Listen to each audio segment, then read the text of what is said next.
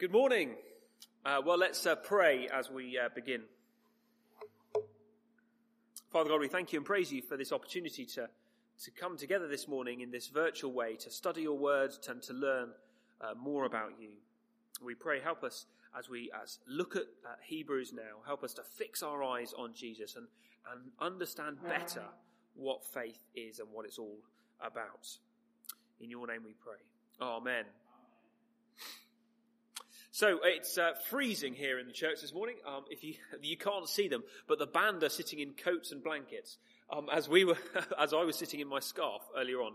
So, uh, but we're going to warm up our brains this morning uh, with a picture round. So uh, on the screen you're going to see a picture. Uh, next one. There we go. Thank you. Um, so on the screen you see a picture. Um, on the screen you see a picture of uh, various people and things. And the idea is you've got to spot the connection between them. The, real question is, do you know who they all are? I wonder if anyone knows who these people are. Anyone in church know? Warm yourselves up. Well, it's got Muhammad Ali, obviously. Sorry. Uh, Mr. Tumble, yes. Do you know his real name, though? Is it? well, okay, yeah. The, the, actor who plays Mr. Tumble is called, uh, known as Justin. So there you go. It's Justin because Justin's house. Justin Fletcher is a very famous children. I'm sure you've had uh, Justin Fletcher in your house at some point, Josh. Uh, we have Muhammad Ali. We have Justin Fletcher. We have uh, we have Morgan Freeman. We have Apple, not the Apple you eat, the Apple Technologies. Uh, uh, Ant and And of course, if you can't quite see though, the books, they are the Harry Potter books. I wonder if you can spot the connection. The connection is, of course, uh, all of these uh, people and things could be included in the hall of fame in their fields. Uh, boxing, children's stories, uh, technology, television, films, etc. Uh, these people are respected as some of the best at what they do. Today, we're going to be having a continual look uh, through the gallery that is the book of Hebrews, and uh, as we remind us, each other to fix our eyes on Jesus, fix our eyes on Jesus. Uh, we've uh, got to chapter 11, which can be viewed as this hall of fame, the hall of fame of faith. Uh, last week's uh, passage, at the end of last week's passage in chapter 10 verse 39, it says uh, this, uh, but we are not those who shrink back and are destroyed, but those who believe and are saved. How can we be part of those who believe? Well, the answer is faith. Faith. But what is faith? Beginning of our passage, uh, do look at it with me in chapter 11 verse 1. Faith is confidence in, uh, confidence in what we hope for and assurance about what we do not see. Now that all sounds slightly complicated, uh, but uh, chapter 11 is here to show us what that looks like. The hall of fame of people who show us what faith looks like. As we uh, think and as we look through these people, uh, don't worry, we're not going to look through all of them. Um, this morning, we're going to th- see three dimensions or features or characteristics of faith. I've called it 3D faith. 3D faith. We're going to see faith that listens, uh, faith that looks, and faith that lives. So, first off, let's have a look at faith that listens. Uh, verse 7. Have a look down at that verse 7 with me. It says this, by uh, faith Noah, when warned about things not yet seen, in holy fear built an ark to save his family. God spoke to Noah. Noah, there's going to be a flood and it's going to destroy the whole world. Noah uh, couldn't see this flood coming, but he listened to what God said and he built an ark. Uh, Noah is typical of uh, the people of faith in the Bible. You can't uh, live for God if you don't first listen to God. It would be like uh, trying to do your homework without actually listening to the teacher about what you actually need to do. If you do that, you're not going to be able to do your homework. I'm sure that's not happened to anyone in here. Looking at the two back there. Uh, lots of people say to me, John, you know, I would listen to God if he would actually speak to me. I've never heard God speaking, so how am I supposed to listen to him? Uh, the response is always the same. Are you sure you've been listening in the right place? Are you sure you've been listening in the right place? God has spoken and God continues to speak every day. How does he speak? By his Spirit through the Bible. Uh, back in uh, Hebrews chapter 4 verse 12, which we looked at all those weeks ago, the Word of God is living and active, sharper than any double-edged sword. The Bible is not some uh, random collection of stories. It is God speaking to us. It shows us what God is like, what God does to save his people through Jesus. It shows us the salvation that we can receive, where we're traveling towards, and how we live for faith, how we live for God through faith right now whilst we wait. But I don't, I don't know about you, but it's easy to get distracted, isn't it? If we really want to concentrate on something, if I'm listening to a piece of music and really want to focus on it, or a podcast, uh, I close my eyes because then I shut off the distractions from the world around me. When we read the Bible, when and where we do it will affect how we listen to God. We need to shut off those distractions. So turn off our mobile phones, for example, so we're not going to get distracted by a text, a Snapchat, or a phone call.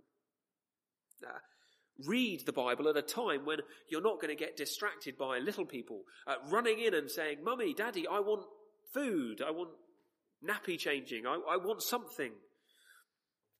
Uh, read when you're not distracted by things around us so we can really listen to God. So that's our first dimension of faith, listening. Our second dimension is this, uh, looking to the future, looking to the future. Have a look at verse 13. It says this. All these people were still living by faith when they died. They did not receive the things that promised. They only saw them and welcomed them at a distance. All the people in chapter 11 heard promises from God, but many of them didn't see the fulfillment of those promises in their lifetime. They looked to the future and trusted that God would fulfill them in the future. Let's take Abraham as an example. Uh, verse 8, we see uh, Abraham left his home without knowing where he was going. He lived in a tent in a strange country. He trusted uh, that God would uh, give him a child, even though he was over a hundred, and his wife was as well, and they had no children of their own. All that sounds completely bonkers, uh, but then listen to this. And so from this one man, and he as good as dead, that's a brilliant description, by the way, and he as good as dead, came descendants as numerous as the stars in the sky and countless as the sand on the sea shore. God had promised a, a, land, he had promised a large family to Abraham. And at the time, Abraham couldn't see it. He didn't know if it would come uh, fully true whilst he was alive. But he listened, he looked to the future, and he trusted that God would keep his promises. And God did keep his promises. When God speaks, he speaks of things that are not always seen. Abraham couldn't see the place where his family would live. He didn't uh, know about the, the massive family he had. He couldn't see the massive family, but Faith is trusting in God's promises. That God's promises will happen even though we can't see them right now. I wonder if you heard George Bancroft last week uh, whilst he was uh, doing his testimony uh, before he uh, was reading the Bible. I loved it when he said that although uh, lockdown has been really hard, what's kept him going is knowing that, that this life isn't it. There's something far greater when Jesus returns. That's faith that looks forward.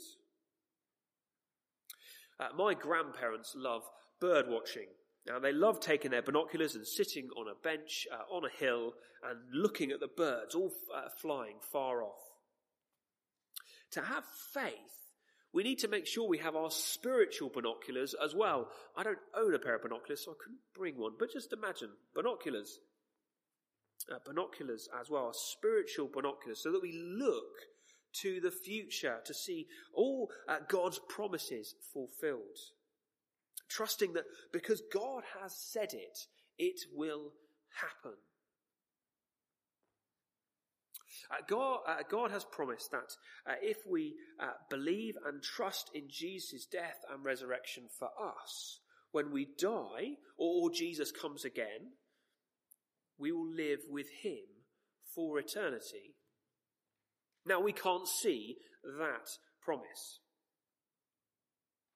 We don't know uh, everything we might want to know about it, but we know that God has said it, and so it will happen. And God has said it will be great, and so it will. So we've seen at 3D faith is listening to God. We've seen 3D faith is looking to the future. And finally, at faith lives out what God commands. Moses is going to help us to see uh, what that looks like. Uh, God, uh, Moses listened to God. Moses saw the future God had promised, and he lived then in a way that God wanted him to. Have a look at verse 24 with me and, and read it as I, as, I, as I go and see if you can spot these things that Moses did. Moses uh, chose to leave Pharaoh's palace and be treated really badly with God's people. Uh, Moses led God's people out of Egypt uh, to an unknown land, uh, knowing that it would make Pharaoh, the king of Egypt, really angry. He trusted uh, that the, the blood of the lamb would stop the Israelite children from being killed. Faith is something we can't hide. It's not a private thing just for Sundays. True faith, it changes the way we live right now. You know what it's like watching a 3D film. When you put those glasses on in the cinema, uh, or at home if you've got a 3D TV, everything suddenly looks different. Everything jumps off the screen at you. Uh, listening to God, looking to the future, transforms our lives right now. People who have faith act right now. Uh, they take the warnings of God seriously. They depend on the promises of God, the rescue that God provides through Jesus. Whether that's the ark for, for Noah, or the lamb for Moses, or the cross of Jesus for us right now. Uh, the right response to God's amazing rescue through Jesus is, is not just to nod along like the, the Churchill nodding dog in the back of your car, but be uh, willing to act right now. Even when it's scary or difficult or costly, because we trust in God's promises for the future. Uh, faith is a mixture of astonishing acts, but also astonishing suffering. If you look through the rest of the list in chapter 11, you see uh, the heroes of the, the Hall of Fame of Faith listen to God, they look to the future, and they live for God. It leads them to do great things for God. But the writer of Hebrews is also clear that it also brings great suffering and great hardships. You can't have one without the other. 3D faith will help us when we suffer to cling on to the promises that we have heard and the future that we are looking forward to. As we go into chapter 12 next week, it's going to point us to the rest of our lives and the race that's in front of us. We can only finish that race if we have 3D faith. Faith that listens, faith that looks forward, and faith that lives out now. Why don't we finish in prayer? Father God, we thank you and praise you for these examples of faith in chapter 11. We thank you for these witnesses which show us what faith looks like, what faith looked like for them right now. And we thank you that it helps us to understand what faith looks like for us right now as well. We pray as we uh, as we go into our week, especially if we, as uh, the children and younger people go back to school uh, next week, help us and them to have faith that listens to God, uh, faith that looks forward to the future promises of God, and faith that is lived out right now, transforming them and the people around them. In your name we pray. Amen.